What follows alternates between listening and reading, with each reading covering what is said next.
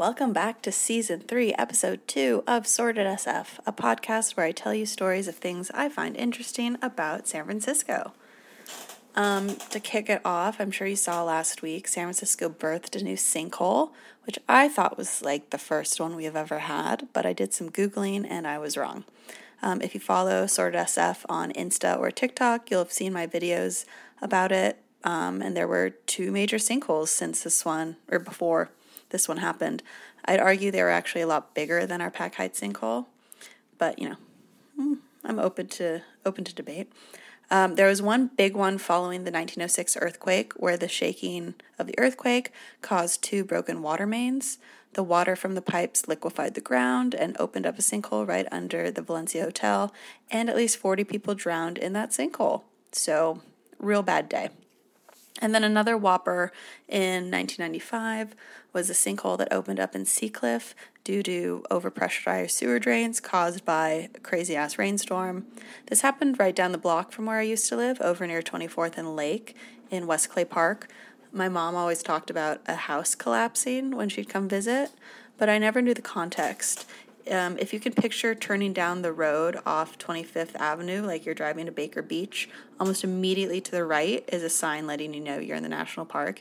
And right there is where a massive house used to be.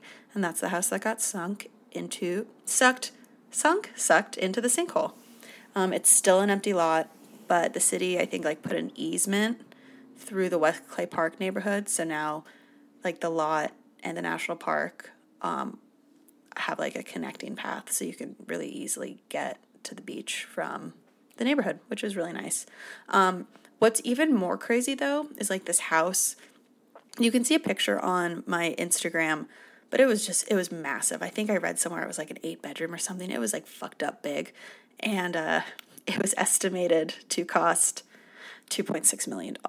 So, which is basically what a 900 square foot house uh, is costing now. So, you know, inflation. For this week's episode, I'm super excited to be sharing the story of Mary Ellen Pleasant.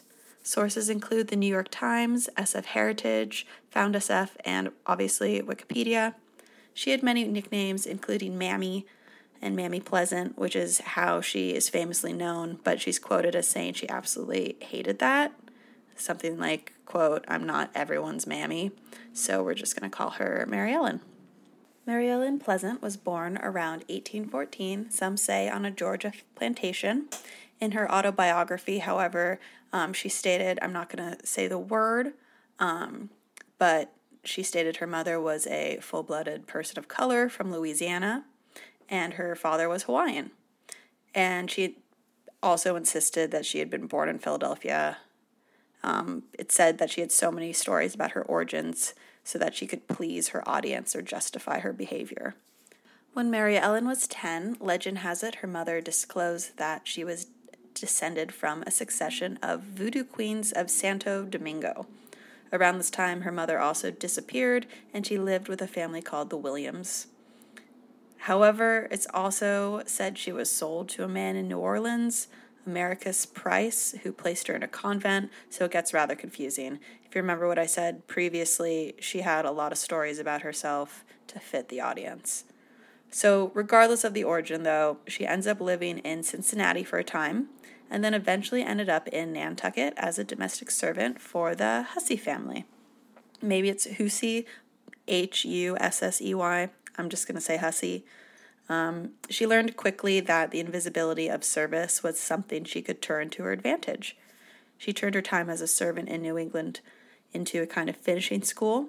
She also worked at the local general store that the Husseys owned, where she picked up on other social cues. Quote, I often wonder what I would have been with an education, Pleasant said in her autobiography. I have let books alone and studied men and women a good deal. I've always noticed that when I have something to say, people listen. They never go to sleep on me. So, the thing about the Husseys is that they were major abolitionists. So, our girl, Mary Ellen, was also learning about the movement the whole time she was with them. It was during her time with the Husseys she also got married to a James Smith, a potentially mixed race, wealthy former plantation owner and fellow abolitionist. Mary Ellen and James worked on the Underground Railroad together. They coordinated transportation through contacts in Nantucket and New Bedford, Massachusetts, Ohio, and perhaps even New Orleans. Smith was an agent for The Liberator, an anti slavery newspaper published by William Lloyd Garrison.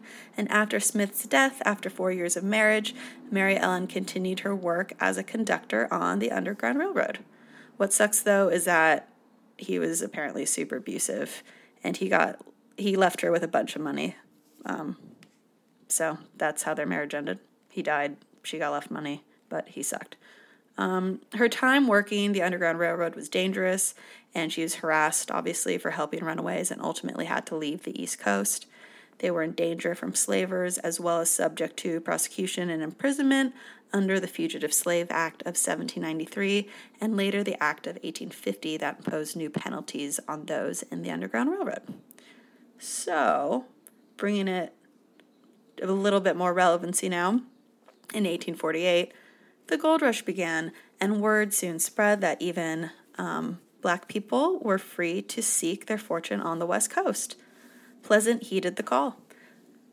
The California Gold Rush provided a unique opportunity for African Americans, as one African American miner wrote to his wife, quote, "This is the best place for black folks across the globe. All a man has to do is work and he will make money." And so many of these um, African Americans who traveled to the West Coast made a lot of money through prospecting. Since only one out of 10 pioneers coming to the state were women, Mary Ellen realized that she could seize a very lucrative opportunity to cook and provide lodging for the miners, but obviously easier said than done.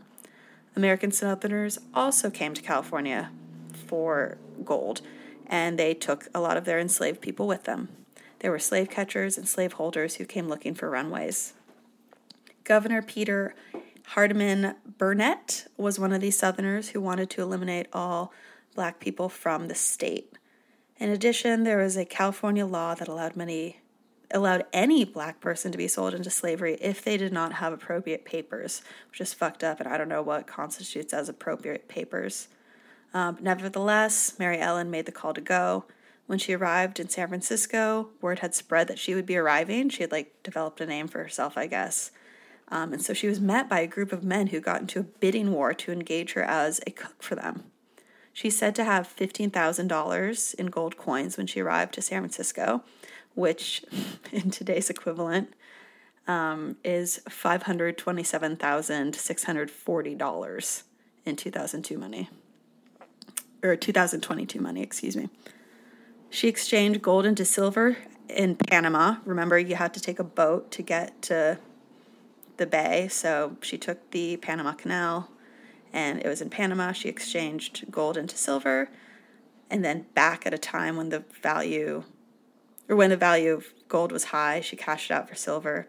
Then she deposited the silver into a bank and took it out in gold and she was able to just like turn money rapidly. She put some of her money into a number of banks and she also divided money between a black Baptist minister, um, and a couple other people with a 10% interest rate. So, girl was hustling.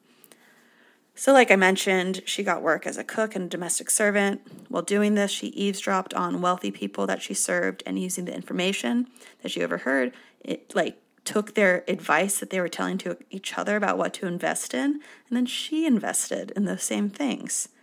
Um, quote from her biographer it's quite possible that the job she had as a domestic servant were a cover that she was using because she clearly made money from investments.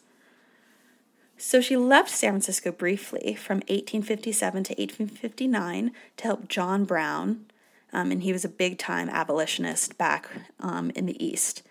She was said to have actively supported his cause with money and work. There was a note from her um, in his pocket when he was arrested after the Harper's Ferry armory incident, which I'll get to in a sec, but it was only signed with the initials MEP, her initials, which were misread as WEP, and so she wasn't caught. Um, the Harper's Ferry armory incident was a revolt of enslaved people led by this guy, John Brown, and it's actually like called the precursor to the Civil War. Um, but so basically, um, John Brown Mary Ellen Pleasant, and a bunch of other folks um, kind of did I don't want to say mutiny. It was just a it was a rebellion, an anti-slavery abolitionist um, rebellion at this harbor, and um, it ended up resulting in John Brown being hung. December 2nd, 1859, for murder and treason. And so I mentioned that there was a note, and the note in the pocket said, The axe is laid at the foot of the tree. When the first blow is struck, there will be more money to help. Officials likely believed that it was written by a wealthy northerner who had helped fund Brown's attempt to incite and arm um, this uprising. Uh, but no one ever expected that it was written by Mary Ellen. Fast forward to when Mary Ellen was dying, she reported she was reported as saying, "Before I pass away, I wish to clear the identity of the party who furnished John Brown with most of his money to start the fight at Harper's Ferry and who signed the letter found on him when he was arrested."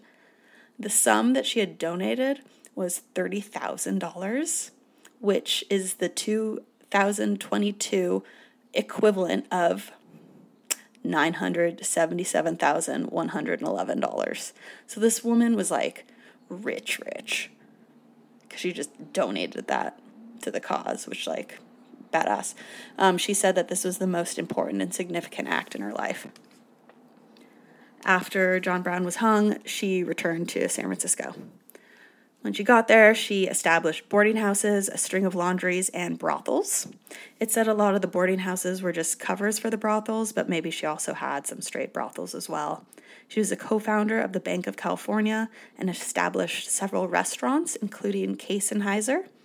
John James Pleasant, her new husband, uh, went with her to San Francisco, but he was a sea cook who was often at sea during their 30 year marriage, and he died in 1877. Um, in the 1890 census, she stated that she was a capitalist by profession. So, like the space where it says, like, you know, what's your job? What's your employment? Capitalist. She's like, okay, girl. One of the reasons she's not known to students of U.S. history and Americans is because a lot of the activities that she was involved in were either controversial or secret, said her biographer. Her legacy is not the pure, selfless freedom fighter or heroine as how Harriet Tubman is described. Pleasant did not fit that mold. The rest of Pleasant's life was full of fortune and power, infamy and blame. She formed a decades long business partnership, which was possibly romantic, with a white man named Thomas Bell. After his death, it turned out that much of Pleasant's portfolio, including the giant mansion she had designed and built, were held in his name. Historians believe that the pair used his name in many of the business dealings to facilitate what surely would have been more difficult for a woman, especially a black woman. Bell's widow sued Pleasant and won control of the Bell estate, and uh, Mary Ellen was left with nothing. Flash forward to today, there is a Mary Ellen Pleasant Day and a Mary Ellen Pleasant Park, and she is praised as the mother of civil rights in California. She was the inspiration for a book by Michelle Cliff called Free Enterprise, and tours of the city often refer to the corner of Octavia and Bush Streets where her mansion once stood. Um, I've, I'll have a picture of that on the Instagram if you want to see her block sized mansion. Um, she planted a bunch of eucalyptus trees right before her death that still stand. Um, those will be on Insta as well. 60 years after her death, her gravestone was amended with a line that she had asked for on her deathbed. It just took people fucking 60 years to make it happen. And it says, a friend of John Brown, really solidifying herself as like one of the great abolitionists of, you know, history. As she once said herself, I'd rather be a corpse than a coward, which is a pretty fucking badass motto. And that is the story of Mary Ellen Pleasant, San Francisco's abolitionist queen. Um, I really didn't know too much about her. And, uh, you know, I guess a lot of it does have to do with the, she doesn't fit the cookie cutter PG rated mold if she's having affairs and owning brothels and stuff. But yeah, what a entrepreneurial spirit. Good, good for her. Good for her. Um, yeah. All right. Well, thanks for listening. Um, I'll see you next week. Okay. Bye. Love you.